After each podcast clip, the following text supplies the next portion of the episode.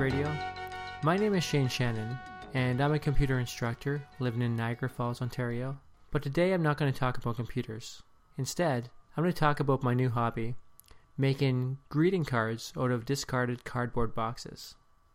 Now, why would I make a greeting card out of discarded cardboard? Well, for one thing, it ends up being a lot cheaper than going to the convenience store or um, the local drugstore and buying a greeting card. Here in Canada, if I want to buy a greeting card made by one of the better companies, it's going to cost me at least $5. So it's a lot cheaper just to make them myself. Also, making a greeting card out of cardboard is quite creative. It gives me a creative outlet. I spend my workday helping people learn how to use computers, and coming home and making a greeting card for a friend, making a birthday card, making an anniversary card. It gives me a creative outlet, uh, activates a different part of my brain. The third reason why I would suggest that you make greeting cards out of cardboard is because it's such a unique and personal gift. Every cardboard card that I make is unique because I use different parts of the box and every card looks different because of the cardboard that's used. Even if I use the same design over and over again, the cards end up looking different from each other. And people can tell that you've taken time to make a unique gift for them, and that's quite personal for them. Now, what supplies would you need to get into this new hobby? you need a good box cutter, a good utility knife. Also, I would start collecting cardboard boxes. To start with your first card, you'll need at least half of a cardboard box. It's great if you can get the boxes that are the size that you use for moving your possessions from one house to another. But I've discovered another kind of box that's great as well. At my workplace, we get shipped a lot of textbooks from Amazon, and the Amazon shipping boxes, many of them are a perfect size. I walk home from work, and I can easily stick an Amazon shipping box used to ship two or three books to us in my backpack or just carry it home with me. It's a much easier size and much easier to work with. In addition to having a box cutter and some uh, cardboard, you'd want some copy paper or light colored construction paper. What we want is something that'll contrast with the normal bland color of the cardboard box. And we'll use this for uh, writing the message in the card or on the card. So you're going to need a marker or a pen as well, or colored pencils or whatever you want to use. A stapler or glue, or both. The card I just made has stapled bits and glued bits to it. And you might want wrapping paper or some kind of textured paper just to add some different elements to the card. I've got a three step process for working on one of these greeting cards made out of cardboard, and here's the first step. You take a look at the cardboard box that you're going to use. I'm going to assume that you've disassembled it and that it's flat. And you're going to look for the different folds that are in the cardboard box. Now, cardboard boxes have two kinds of folds. The fold that is between two sides of a box is different, works differently than the fold between um, the side of the box and the flap. Most of the cardboard box that I've seen has a less resistant fold between the two sides of a box. Now, the fold between the side of the box and the top or bottom flap of the box, that's going to have uh, less, re- less give to it. It's going to be more resistant. What we're looking for is a fold that folds very easily so that when you fold the two pieces together, it's almost closed. It doesn't give any resistance. Now, if you're running low on cardboard and you have to use uh, a piece of cardboard that involves the top or bottom flap of the box, you can still use it. You'll just have to work with it. Maybe use a, a ruler to press um, against the fold. Uh, just make it a bit looser, make it less resistant.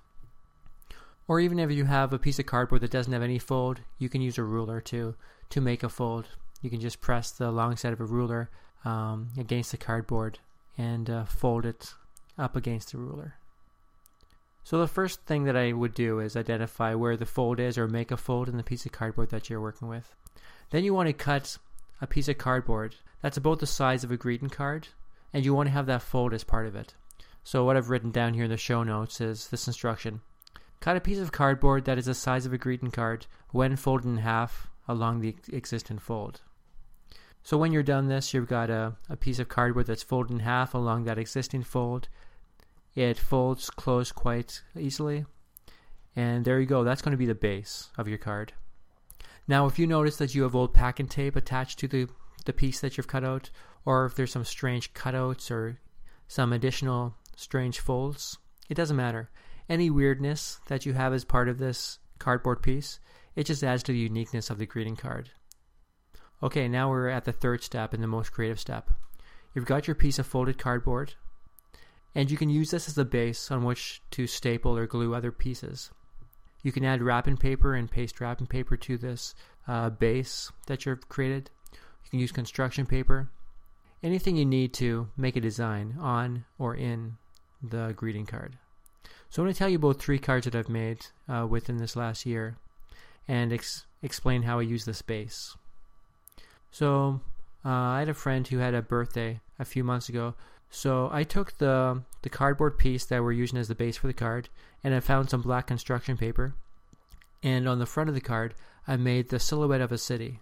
So I used black construction paper to show the buildings, and then I I cut out pieces in that black construction paper and pasted some yellow construction paper behind it, so it looked like there were city lights on in these city buildings. And all that I stapled or or paste it onto the uh, cardboard piece that I cut out earlier. I also made an anniversary card for my parents. They had their 38th anniversary recently, and I used the method I talked about earlier to cut out a piece of cardboard that folds nicely into the size and shape of a greeting card. And then on the part that would have been the front of the card, I cut out sections so that it looked like the number 38 was on the card. So the front of the card is a big 3 8 joined together. And when you uh, open that up, then you can see the inside of the card. A third card I made recently had a round cutout in the front of the card, and through that round hole you can see a yellow sunshine made out of construction paper. So there's all kinds of methods you can use to make a card that looks unique. I have a link for you. If you want to look at those three cards that I mentioned and the show notes, you can go to a bit.ly site. If you go to bit.ly forward slash cardboard cards, bit.ly forward slash cardboard cards, you'll see the information I just mentioned. Okay, that's it. I hope that this is good information for you and that this will help you make cheap cards that are creative and uniquely personal. And I hope you have fun with this. Okay, that's all for now. Goodbye.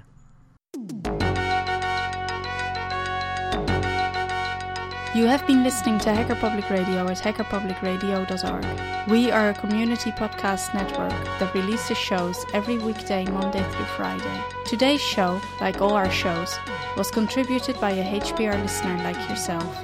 If you ever considered recording a podcast, then visit our website to find out how easy it really is. Hacker Public Radio was founded by the Digital Dog Pound and the Infonomicon Computer Club. HPR is funded by the Binary Revolution at binrev.com. All BinRev projects are proudly sponsored by Lunar Pages. From shared hosting to custom private clouds, go to lunarpages.com for all your hosting needs. Unless otherwise stated, today's show is released under a Creative Commons Attribution Share Alike 3.0 license.